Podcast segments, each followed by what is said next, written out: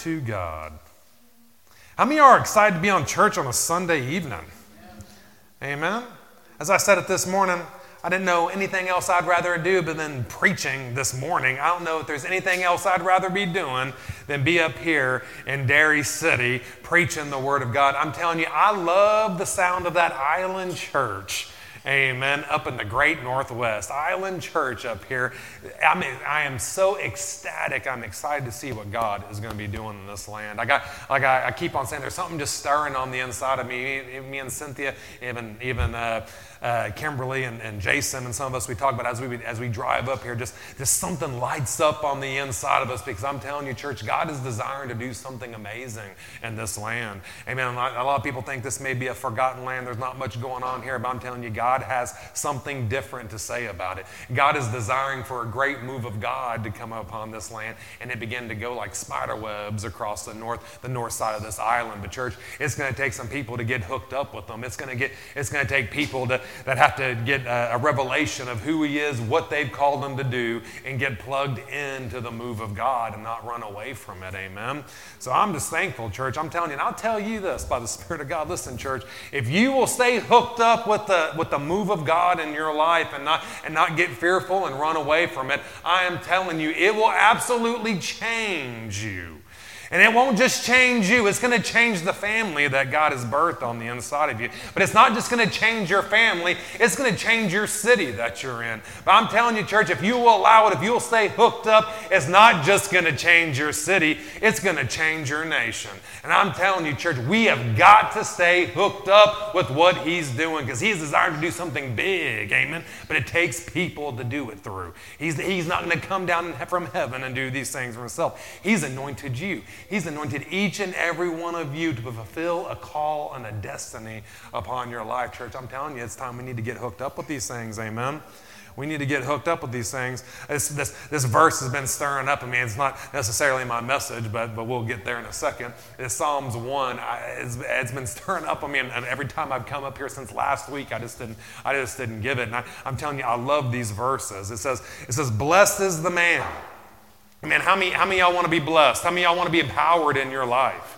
It says, Blessed is the man. Amen. Blessed is the man that walks not in the counsel of the ungodly, nor stands in the way of the sinner, nor sits in the seat of the scornful. He doesn't sit in the seat of the scoffers. He doesn't sit in the people that make fun of the things of God. He's not, he's not sitting in the things uh, uh, where people are pushing back or, or moving away or not wanting to hear from God. It's not sitting in the seat of the scoffers. Amen nor stands in the way of the sinner, nor stands in the way of the sinner, nor sits in the seat of the scornful, but his delight is in the law of the Lord. His delight is in the word of God. And in his word doth he meditate day and night. In his word is he allowed to roll over his mind, roll over his spirit, roll over his soul day and night, day and night. He says, This type of man, this type of man that loves the Word of God, that meditates on the Word of God. He says, He shall be like a tree planted by rivers of water, bring him forth his fruit in his season. He says, His leaf also shall not wither. And whatsoever he does, whatsoever he puts his hands to, it will prosper. It will prosper. In Jeremiah uh, 17, 7 and 8, it says it like this Blessed is the man that trusts in the Lord, whose hope the Lord is. For he shall be a tree planted by waters, spreading out her roots by the river. And he shall not see heat when it comes, but her leaf shall be green. And he shall not be careful in the year of drought, neither cease from yielding fruit. Neither cease from yielding fruit. How many of y'all know that there are dry times that are going to come? Amen. So we can, we, can be, we can be people in the kingdom. We can be people full of fire, full of, full, of, full of vigor, full of everything that God has placed on the inside us. I'm telling you, dry times are coming. Amen. Dry times will come. But listen, if we can get ourselves planted in the river, if we can get ourselves planted, if we can allow these roots that are on the inside of us not just stop here, amen, but allow them to go down deep, allow them to go down deep into that river. It says that, that yeah, the heat's going to come, but you're not going to notice it because you're going to have a full river of water of life fulfilling everything that you need. It says that your leaf will not wither. Amen. See, some of y'all think, oh, well, this, there's a season coming, and I, you know, my leaves are going to get dark, and then they're going to they're going to fall off the tree, and and then, but you know, praise the Lord, we'll have uh, spring coming off, and I'll I'll get new new leaves coming off me, and I'll be able to do the things that the Lord's asking us to do. No, no, no. See, the Word says if you stay planted, Amen. Even if you have oak trees, see, God's calling us to be strong, mighty oaks, Amen. But if you you can be an oak tree, He says your leaves will not wither, they will not leave, they will not turn brown, they will not turn orange, they will say green year year long. Why? Because He is calling us to be in a perpetual state of harvest. He's calling you to live in spring and summer your whole life. There is no winter in the kingdom, amen. It doesn't mean it may not come around you, but we don't have to participate with it. We will be prospering in everything that we do. It just depends on where you want to be planted. Amen. Where you want to be planted. What, do you, what are you desiring to do with your life? Amen. Circumstances get hot, but glory to God, we don't have to participate with these things. Amen. So how do we how do we get to that place that, that we get to the how do we get to the place of the point of no return? Amen. Because see, this is what it's about. This, this would be why you're, you'd want to come to church on a Sunday evening. This is why you'd want to, to you know, even come to a new church plant getting started. It's not because you're not interested in the things of God. You're trying to step over that line, amen, and come back from the point of where there is no return. Amen. See, a lot of Christians nowadays, we want to we want to ride that line. We want to we want to you know benefit from the kingdom of God, but we want to still play in the world and do what the world has to say. But how do how do we get into that place where there is no return? Amen. That we that we come to the islands like the like the like the Vikings used to do. And when we get to the island, we burn the ship. Amen. Why? Because we're not going back. There's nothing to go back to. There's only one thing to move forward to, and that is the kingdom of God and what He has for us. How do we get into this place? We got to lay a foundation in our lives. We got to get, you know, the, the basic doctrines of the kingdom of God settled in our hearts, church. We got to get these basic doctrines settled into our hearts. And this is what we've been talking about here in Hebrews chapter 6. In Hebrews chapter 6, an amazing chapter. An amazing chapter. Now, there's, there's six different milk doctrines, or six different basic doctrines, or elementary doctrines of the word of, of the word of God talked about here in, in verse 1 and 2. It says, Therefore, leaving the principles of the doctrines of Christ, he says, Let us go on to perfection, not laying again the foundation of repentance of dead works, of faith towards God, of the doctrine of baptisms, which is plural, of the laying on of hands, of the resurrection of the dead, and of the eternal judgment. And of the eternal judgment. Listen, church, I, I find these very frustrating that we have such we have, we have the six easiest doctrines laid out in front of us, and most of the church world nowadays doesn't even submit themselves to it.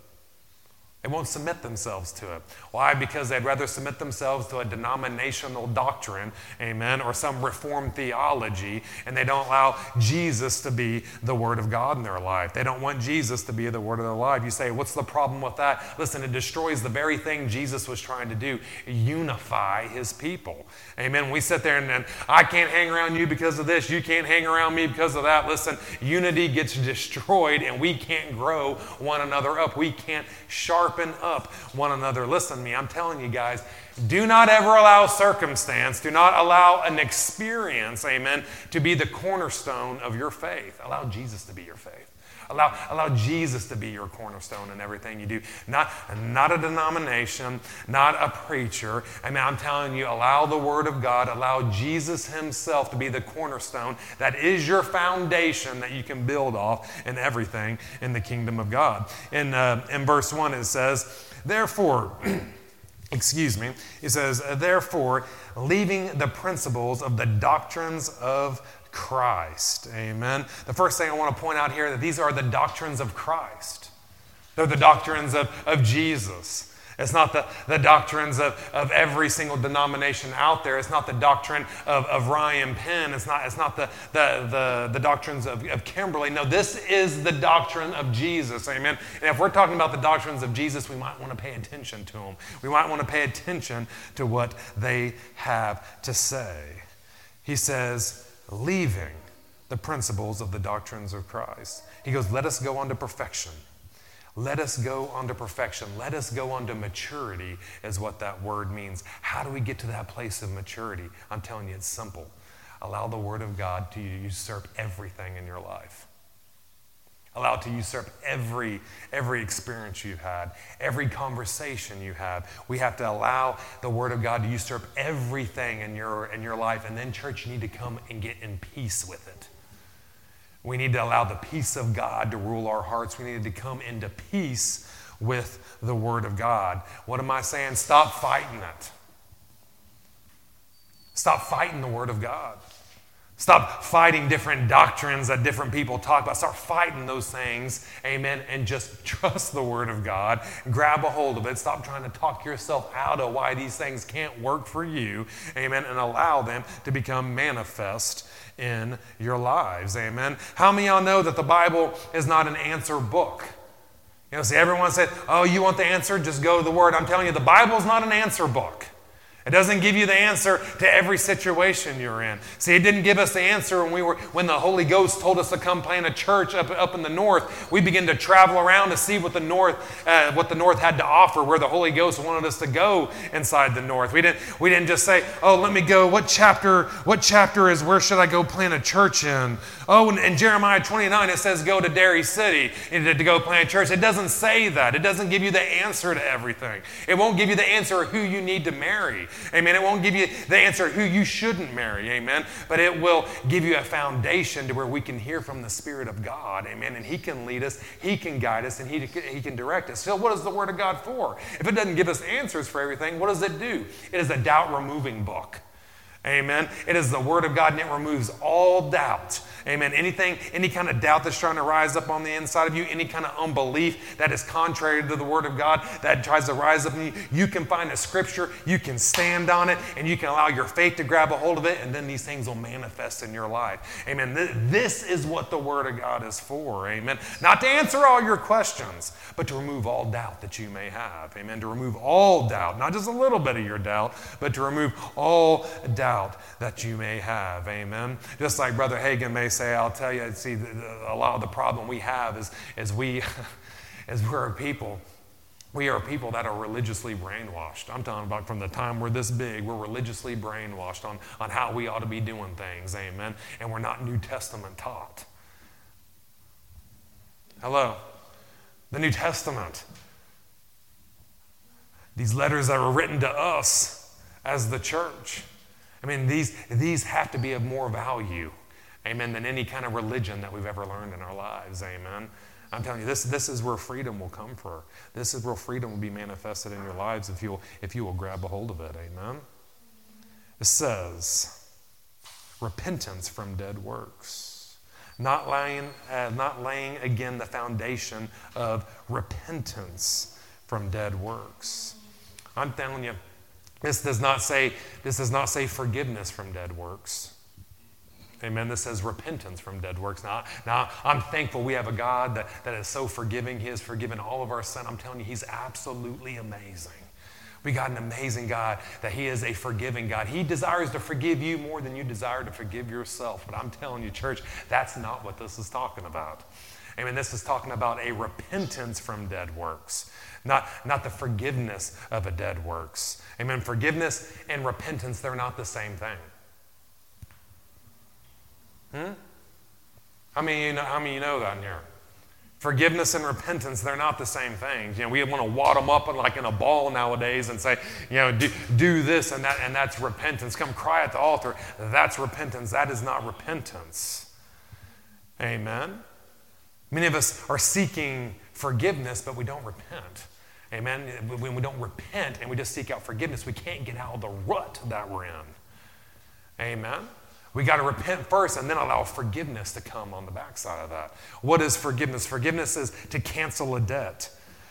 It is, the, is a, to uh, cancel a debt is a remittance or a complete cancellation of a punishment earned. Amen. Does anyone own a, have a mortgage in here? You don't own it, but how many of you have a mortgage in this place? Amen. What, what if they're man, you are so amazing? The bank calls you up and say, man, just because you committed and come up to, to Island Church this weekend, just because you are so committed, we love you so much, we're going to forgive that debt. Amen. Would that put a smile on your face? That put a smile on my face. Amen. I'll forgive the debt that you have. What does that mean? They'd say, stamp, paid in full, stamp, done. There's no more request for a payment. It's canceled. You get it out of the way. It's taken off the books. It's completely finished. Amen. It's completely finished. It is done. Amen. This is what forgiveness is. It, it, it, get, it gets rid of something where it's not a responsibility of judgment to come on the backside of it. Amen. Now, seeking forgiveness is a good thing, it's a noble thing. We ought to seek forgiveness. You say, why is that? Because when we seek forgiveness, it, it, allows a wedge to get removed from the person that you offended. Amen. To where we can continue to come and, and communicate. I mean, my wife, when, you know, when she has to apologize for me when she's mean to me all the time, listen, what does that do? It takes a wedge out of the way to where we can live a, a happy life with one another. Amen. And be a good representation to our children. Amen. Forgiveness is a noble thing. We have to seek these things. But listen, true forgiveness is initiated by repentance. True forgiveness is initiated by, by repentance. It's not initiated because you got caught. It's not initiated because you know you felt bad that someone saw what you did. That, that is not forgiveness. See, this is why people continue to do things over and over and over again and just say, Oh, I'm sorry. Will you forgive me? I'm sorry. Will you forgive me? I'm sorry. Will you forgive me? God, I'm sorry. I keep doing that. Will you forgive me? Yeah, I forgive you. God, I'm so sorry. I, I did it again. Yeah, will you forgive me? God, I'm, I'm so sorry. I'm so sorry. Will you forgive me again? Will you forgive me again? Will you forgive me again? But it's not true repentance. It's not true forgiveness unless, unless repentance comes. Why? You know what you're saying? Lord, I'm sorry I got caught. I'm sorry you noticed that. I'm sorry because conviction came upon me. You know, officer, I, am sorry I was speeding down the road. You're not sorry you're speeding down the road. You're sorry he caught you speeding down the road. Amen? See, there's a difference between proper forgiveness and what we as people say forgiveness. I say, I'm sorry for everything. You know, what is repentance? Repentance has to come first. Repentance is that Greek word metanoia. And I'm telling you, it is one of my favorite words in the Bible. I'm telling you, I love it. You say, why is that? Because it, it's so misunderstood. I love to teach on it. Amen. The Greek word metanoia, it's a simple word. All it means is changing the way you think. Amen. It doesn't mean you come and crying. That's not repentance. That doesn't mean you go ask for forgiveness. That may be a product of it. But see, metanoia, true repentance, is changing the way you think. What does that mean? It's thinking differently. It's not thinking like the culture thinks. It's not thinking like the way you were brought up to think. It's not thinking like your parents think. It's not thinking the way religion has taught you to think. It is changing that way of thinking and beginning to think like Jesus has told us to think, how Jesus has trained us to think, as the Word of God has trained us to think. It is it is a, a shift in your perception. Now, when you take a shift and you change the way you think about something, many times forgiveness will come from that because, man, I've been messing up here. You know, I can't believe I've been doing that for years and years and years. Now I truly ask for forgiveness. And what happens? I'll never do it again. It'll never happen again. Why? Because I've changed the way I've thought. See, a lot of people want to teach repentance. They say it's like, you know, you, it's like if you're walking down this direction, you, you shift and make a 180, and that's repentance. You, you've changed your direction, which is true. I like that. That's, that's, a, good, that's a good terminology. But listen, you, sh- you change the way you walk, you change the direction you're going. That shift comes because you've changed the way you thought. Because, see, if you don't change the way you thought, just as easy as you start walking this direction, you'll turn back and go the other direction again. Oh, well, I'm going to go this direction again. No, I'm going to turn around. I'm going to go back this direction again. I mean, it's not true repentance until you change the way you think. See, this is why people get in this mindset of going to church. You know, I'll go to church. Man, that was amazing service. Glory to God. Glory to God. I'm, get, I'm, I'm, I'm, I'm, I'm getting plugged in now. This is it. I'm going to live for God now. This is it. Well, maybe not this weekend. I got, you know, you know, there's a great football match coming on. Oh, but I know I shouldn't have done that. Now, man, I, I, I'm going after the things of God because this is a great service. Amen. There is no repentance there. Amen. Repentance is not just shifting your direction, it is changing the way we think. Amen. So, this is what happened in Genesis chapter 3, isn't it? You know, when, when, you look at when you look at when Adam and Eve sinned in the garden, right? And God came looking for him. How many y'all know that, that God comes looking for you when, when you don't do things right? He's not coming to hurt you, not coming to punish, punish you, but he's, com- he's coming for you. He's coming to try to make get our, his relationship repaired. And he did this with Adam and Eve in the garden. He came looking for him. He knew they said something got disconnected between them. So what was it? What was he going to do? I believe he was giving them an opportunity to repent. He was giving them an opportunity to seek forgiveness. So what did he do? He came to the man. He came to Adam, the head of the household, the one that's responsible, that God holds responsible for that covenant, that marriage relationship they've had. He came and said, Son, he goes, What are you doing? What's the crack? You know, what happened here? And he goes, well, What's that woman you gave me? What's that woman you gave me? He was trying to get Adam to own up responsibility, try to, you know, seek forgiveness, repent from what he's doing, seek forgiveness. And what he did, he, he blamed, see, most people think, oh, he blamed Eve. He didn't blame Eve. He didn't blame me, He was blaming God. God, see, none of this would have happened if you didn't give me her. You know, I would have been grand. I would have chopped down that tree. I wouldn't have ate from it, but, but it's that woman you gave me, Lord. So he goes, okay, I guess it's not an Adam. What about you, Eve? What's the crack with you? What's up with you? What do you have? And what did he say? You know, not Lord, I know uh, we walked the wrong direction. We went through it. No, it was that serpent. That serpent manipulated me, Lord.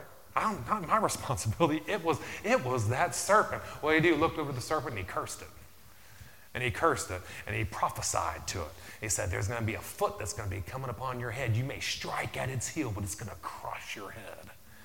Amen.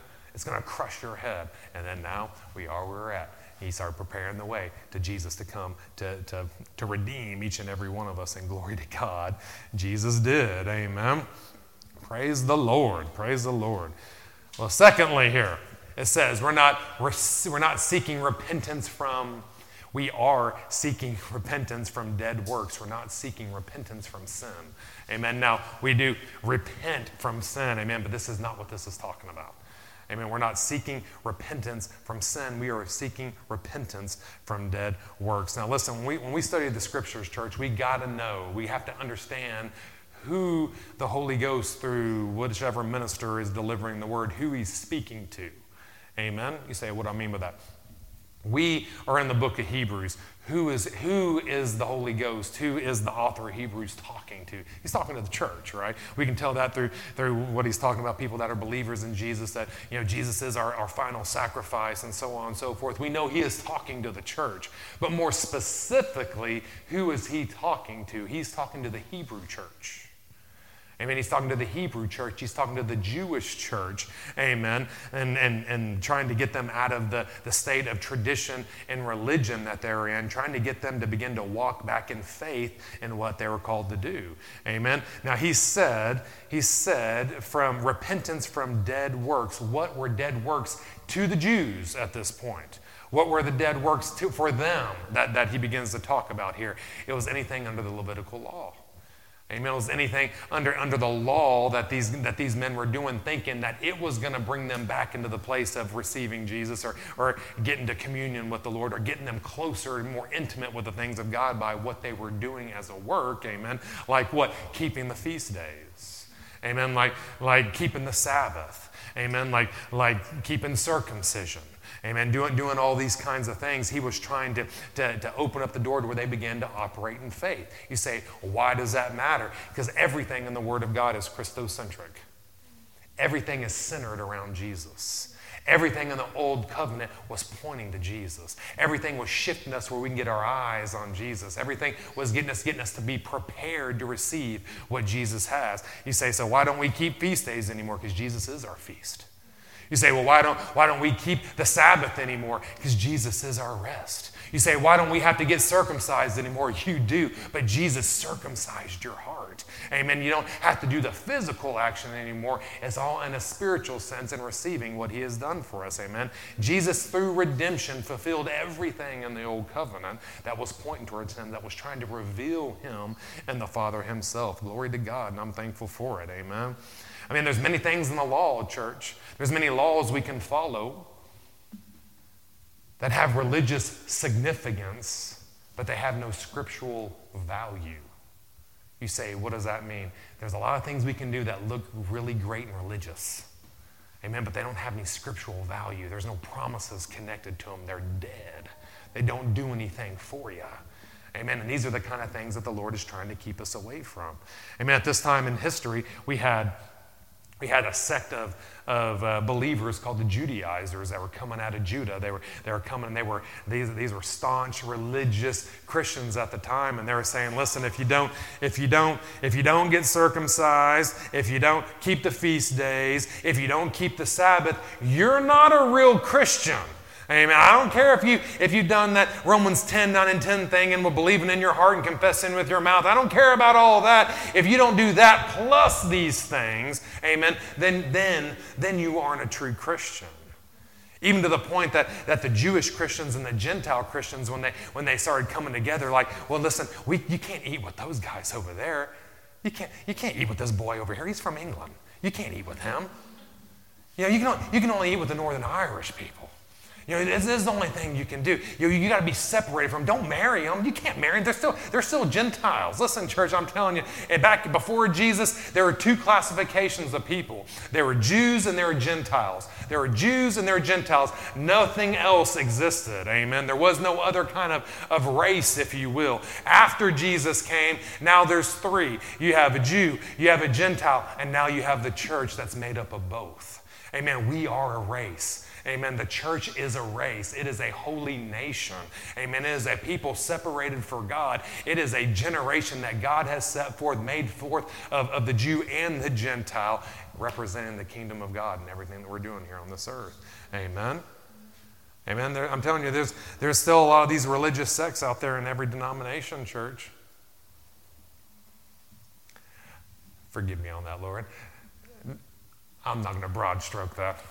But there are a lot of religious activities and religious sects even in the denominational world nowadays. Amen. That say what? Oh, you can't associate with those Christians. Don't associate with them over there, man. Those are those ones that talk in tongues over there. Now, these are the ones that believe in healing over here. You know, these, these are the ones that do that. No, no, no, no, don't associate with those people. Unless they wear the same badge of Christianity you do, don't go with them because they're going to brainwash you. They're going to get you, they're going to get you off track. Amen. And Lord is trying to get us freed up from those things, amen, and allowing the Word of God to come back in unity to where it leads us, it guides us in everything that we're doing. I'm telling you, the same thing happened to Peter and Paul. You, you know the story. You know, Peter was coming up and he was hanging out, you know, having the crack with, with Paul and all the guys and Barnabas, and there's amazing things happening as they're going out into the known world this time, preaching the gospel, healings taking place, amazing things happening. Amen. And Peter was sitting there have, having a good time until the Judaizers came up. And you know what he said? He's like, Oh, those guys are over here. I'm going to come hang out over here with them, you know, because I can't, I'm not permitted to be over here. I don't want when I go back home those people to be mad at me. Amen. And what happened? He got a big fat rebuke from Paul. Amen. In front of everybody. Amen. Saying you, you want to live like a Gentile. Amen. But you're making them, trying to make them live like a Jew. Amen. He gave them rebuke for, for trying to live under these religious restraints. Amen. Now let's go here in chapter 10. Let me knock this out. Hallelujah. In chapter 10 here, in verse 1, it says, For the law, having a shadow of good things to come and not the very image of the things, can never, with those sacrifices which they offered year by year continually, make the comers thereunto perfect or mature or complete. For they would not have ceased to be offered because that the worshippers have purged should once have no more have the conscience of sins. Meaning if, if, if this would have purged us if, it, if, if these offerings these sacrifices that, that they kept on doing if they would have continued to do it you never would have had to do them again amen? Because that one sacrifice would have purged you from the sin but it didn't do it. It just covered it up. Amen? It says but in those sacrifices and that remembrance again made of sins every year. Verse 4 for it's not possible that the blood of bulls and goats should take away sins. Wherefore, when he cometh into this world, he saith, Sacrifices and offerings you didn't want, but a body you have prepared for me.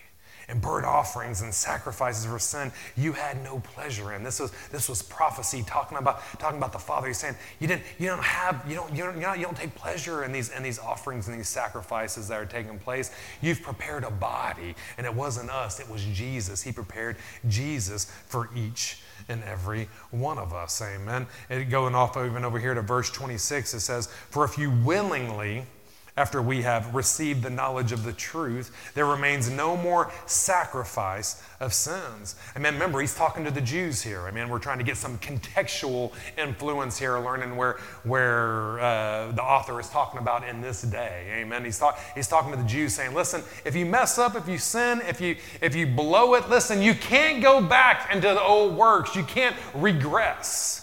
You can't go back into offering sacrifices again. You can't go back into keeping the feast days. You can't, you can't think that you're just going to go and, and, and make these sacrifices and everything's going to be okay because that's not the way things go.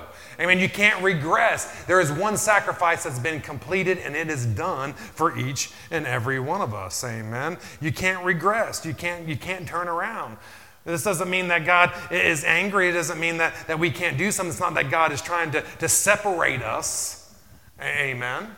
It just means that the, the sacrifice is final. Don't, don't regress back into old religion. Matter of fact, I'd have to say that if we regress and go back in this direction, it takes you out of grace. And why does it take you out of grace? Because you don't have faith in what Jesus has done for you. You now have faith in what the law has done for you. Amen. How many of y'all know that God has never saved us for being a good person? Hmm? God has never saved you because you're good. You know, God saved you because of your faith, because what you believe. Even the Old Testament, he didn't, he didn't, these men were never righteous because they were good people. Amen. It's not because they were good people, it's because of what they believed. It's who they believed, who they trusted in. I'm telling you, church, God did not come to make bad people good, He, made, he came to make dead people alive. This is the God that we serve. So, what do we do if we miss the mark?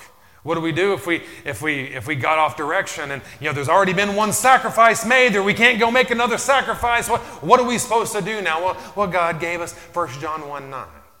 He says, if you confess your sin, He's faithful. He's just to forgive you of your sin and cleanse you of all unrighteousness and cleanse you of all unrighteous. If you are, if you will confess it, where does that confession come from? It comes from repentance. It comes from a place of metanoia, knowing that you missed the mark, knowing that, that I'm going to shift my way of thinking, of doing things the way I wanted to do it, you know, and I'm going to start doing it the way Jesus wants. And when that happens, you confess and say, man, I missed it, Lord.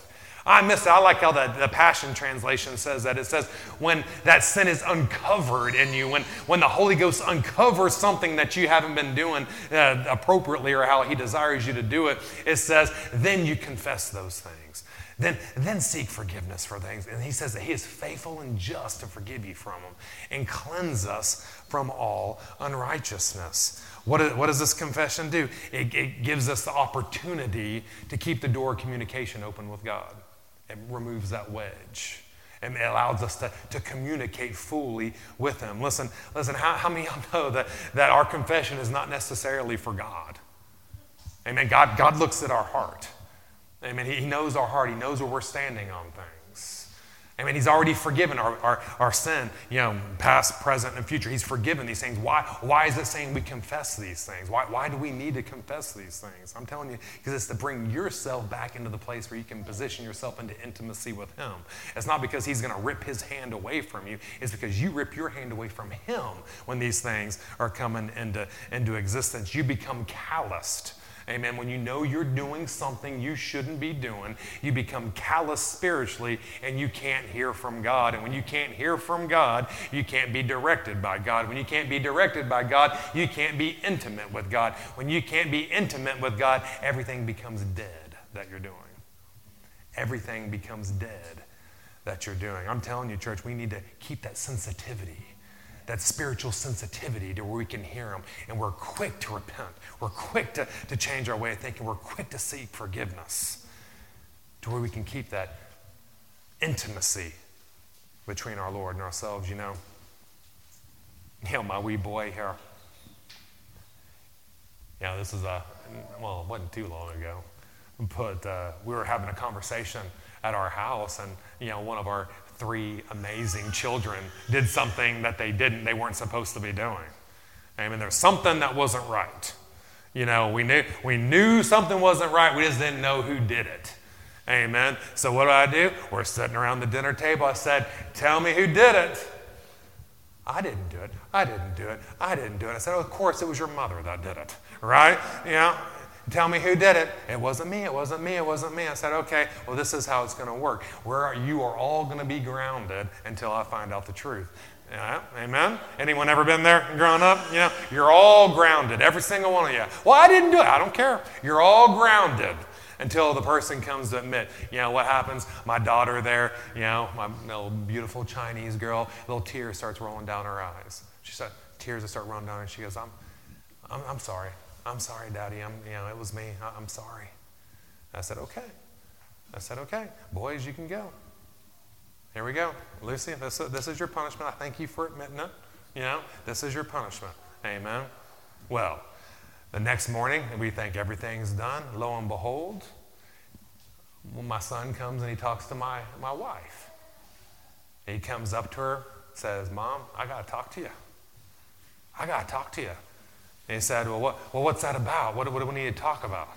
And he says, Mom, I lied to you yesterday. She said, You did what? He goes, Yeah, I couldn't sleep. The Holy Ghost was dealing with me all night. And I'm telling you, this is not a 20 year old man. This is a child, amen, that has intimacy with the Spirit of God. He says, Man, uh, God has been dealing with me all night last night. And I just, I, I was wrong. I was wrong. I lied. I didn't want to get punished for it. Will you forgive me for lying to you? Absolutely. Go talk to your daddy. You know, Daddy, will you forgive me? Absolutely, I will. Amen.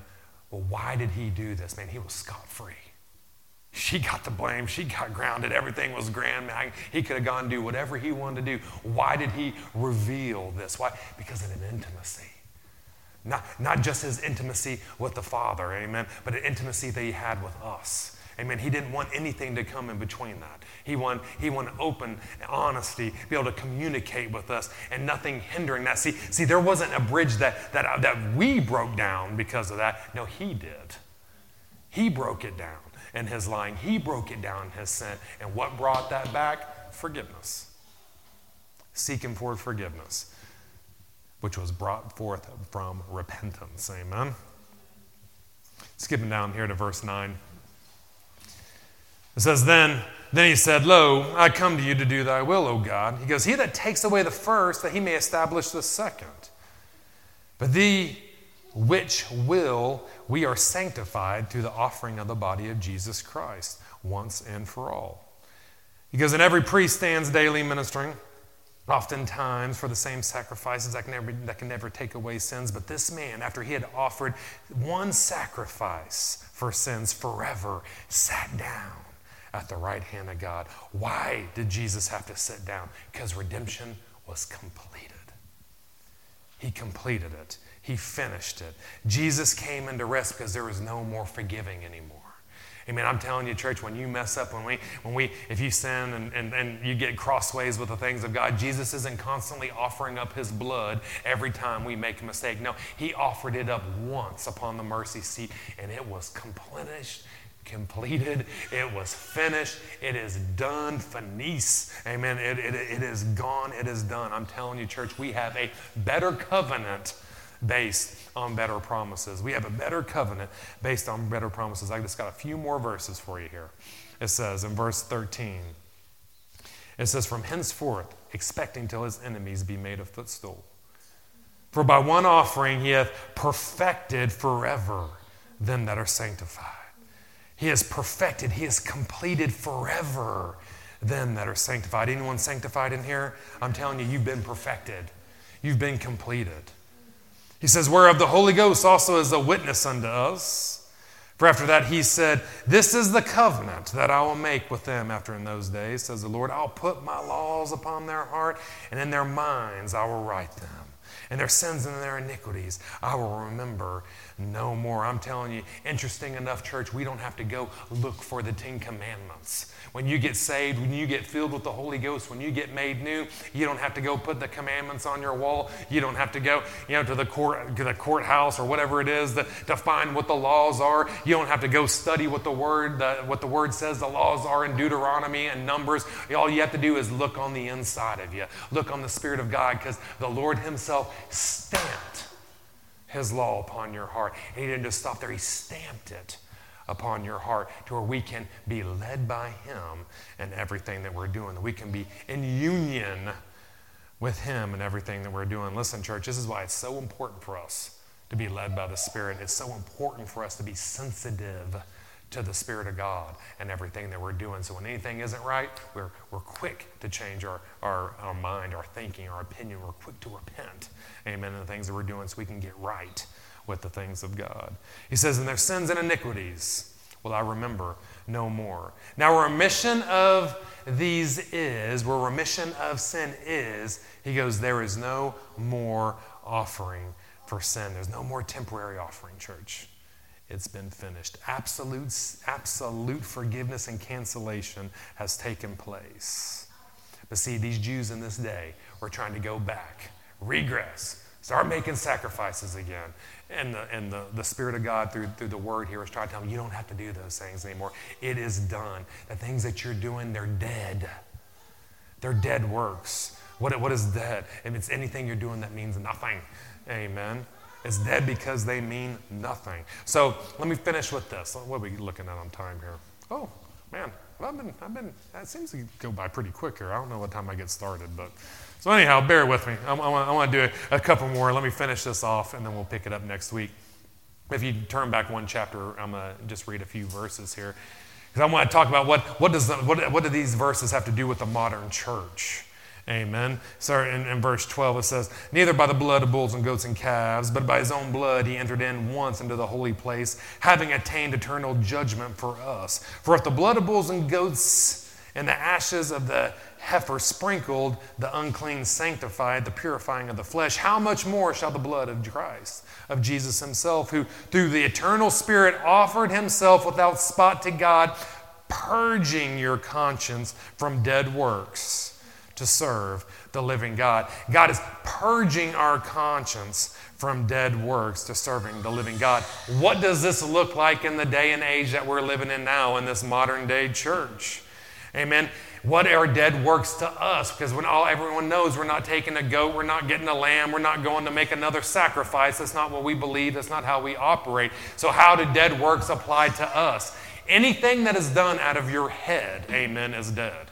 Anything done out of your head and not from your heart is dead. I'll even say you can be serving in the church, and if you're doing it because you want attention, it can be a dead work because it's not out of your heart. It's something to get recognition, it's something to, to have people like you. Or even if you're doing it because you think God's going to love you for doing it, listen, it has become a dead work. Everything we do in the body of Christ nowadays has to come from our heart, has to be led from our heart. Amen. It's like the old school Pentecostals. Amen. Like my pastor would have grown up from, and, and many others. Man, they had all kinds of dead works back in those days. Listen, they didn't all start off like that. It wasn't because they, they wanted to initiate dead works, amen. But they, but they grew into dead works because it wasn't something they were doing because they wanted to honor God. They thought they were doing something to bring them into the presence of God. What they do? You couldn't cut your hair. They had to have their all hair up in a bun. You had to wear dresses. You couldn't wear pants or jeans into the church. You know, they, they were doing all kinds of crazy things like that. They couldn't wear makeup and they couldn't wear jewelry. Amen. These were dead works. Now, they started off as something nice. Maybe they started off wanting to honor God, but it got it became dead. It became dead as it became an opportunity to think that that's going to bring them into communion with God. Amen. I like how John Osteen, if any of y'all know who he is, it'd be Joel's father. He's passed away and he's sitting at the feet of Jesus at the moment, but he, he was sitting there talking in, in one of his services one day, and he said, he said, man, I'm telling you, I, I'm, I'm so thankful. I'm so thankful that, that, that we can that we are that we got rid of all these religious laws we used to have in the church. He said, I'm thankful that women can cut their hair and be stylish. I'm thankful that they can wear, you know, pants, they can wear whatever they want. I'm thankful that they can wear jewelry. He goes, and I'm telling you what, I'm thankful they can wear makeup. And everyone looked. He goes, I'm thankful they can wear makeup. He said, Why is that? He goes, I grew up in Texas. Amen. If the old barn needed a little bit of coat of paint, he goes, I'm telling you, did the barn good. He said, The same thing goes with our ladies. I'm telling you, you got a bunch of boos out of that. But I'm telling you that there is a reality to that. Amen. And he was just making fun of some of these things, but it's a there is a reality that we need to step out. We need to analyze everything we're doing. Amen. If we're not doing it from the Spirit, we're not doing it from our heart, we need to re-examine it. Amen. But with that being said, with that being said, let me say this. As you begin to mature in the things of God, there will be a desire on the inside of you to do things to please Him. Amen. Those aren't dead. That's not a dead work. You mean your dress may change the way you when you come into church. You may desire to have your hair cut a certain way. You may desire even something in your giving may change. But listen, it's not because it's something religious that you have to do. It's something because you want to honor Him and love Him with the things you're doing. Amen. But I'm telling you, church, even us nowadays, we still have a lot of these hidden religious things that we're doing that, that have no significance in our lives. You say, what is that? I'm telling you, church, sometimes our prayer life can be a dead work. Sometimes our studying the Word of God can be a dead work. I'm saying sometimes fasting, sometimes coming to church can be a dead work if our heart, if our motivation is not correct.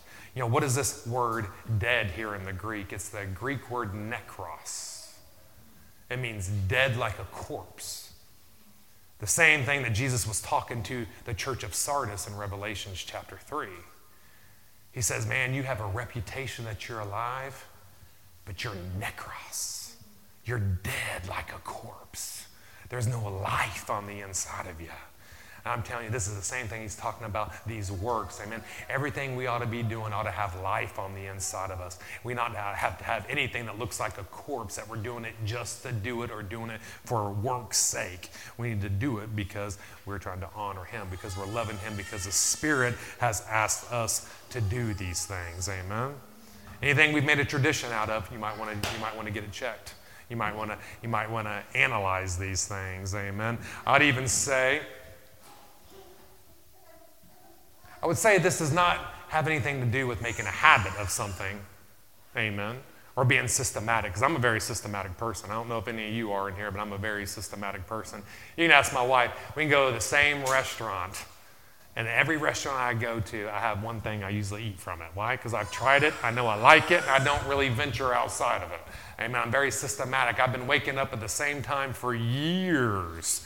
I get up and pray. I get up and study the Word of God. I prepare my messages. And then I go uh, about the rest of my day, the administrative work for the church or whatever it has. It's been going on for years. Why? Because I made a habit of it. Why? Because habits are good. Amen. Because see, when you have a dry time coming in your life, amen, the habit's what's going to keep you established and keep you pushing forward. Amen. They'll keep you in prayer, it'll keep you studying the Word of God. But what I'm getting at is don't let your motivation get on the backside thinking it's going to bring you intimate with God, you know, because you're doing something for it. Amen. Do it because you love Him. Amen. Do it because you got the right heart of these. I mean, church, you look at the churches nowadays, man, there's all kinds of crazy things going on in the church that are absolutely dead. I mean, there's people waving flags, and people burning incense, there's people dancing all over the place. There's people doing all kinds of crazy things, doing art. There's, there's amazing things that are happening in the church, that, and they're all dead. I'm telling you, there, there's a dance you can do for God and the Spirit. I'm telling you, those things aren't dead. But I'm telling you, anytime we get a performance based mentality on the inside of us, where we're come up here and look at me, come up here and look at me for how good I am at doing something, I'm telling you, you step right over into a dead work. I'm telling you, you need to reevaluate those things. We need to reevaluate those things. I'll close with this. You know, when I first came to the Lord, Man, I hated worship. I hated praise and worship. Not that I hated it, just I just, well, yeah, I didn't like it. I'll just put it to you that way. I didn't like it at all. You know, you come in there and you're sitting there singing songs I don't even like. Amen. And I asked my wife, I was like, why? Because, you know, she was saved a lot longer than I was. Said, why, why, when we go to church, why can't the preacher just talk all the time? I mean, that's why I probably talk so much. Amen. I said, why can't the preacher just talk all the time? Because I, I want to hear from him. Amen. I, I want to hear what he has for us. Amen. I, I, want, I want to learn. I want to grow up in the things of God. I don't want to sit there and sing songs that I don't even like. I don't even like the way they sound. Amen.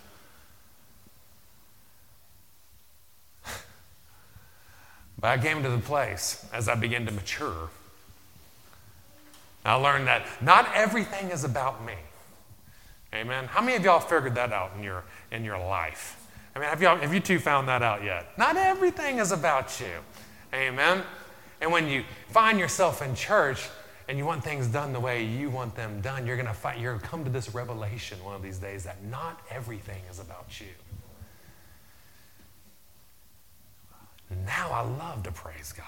Now I love to worship God. Why? Because it's not all about me. I don't come to church just for me. I'm thankful for the word that gets sown on the inside of me, but I'm not going to allow a dead work to take place. I love to worship Him. Why? Because church, I come here for Him.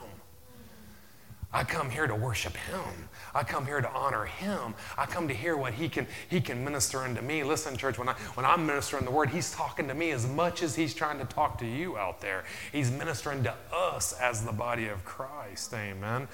But you got to learn not to be self centered in everything that we're doing and seek him out. Amen.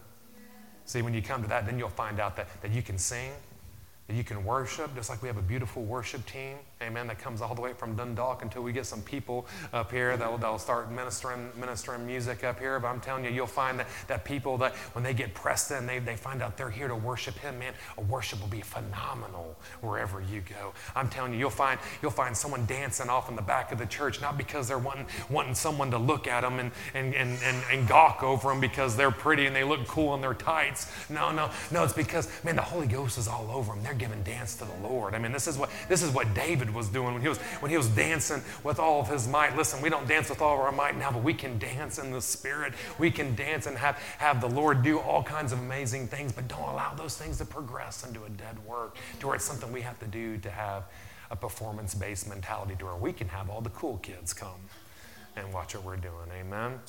We're not going to step into dead works. We're not going to worship people. Amen we're going to come to worship Him. Hallelujah. Well, Father, we thank you, Lord.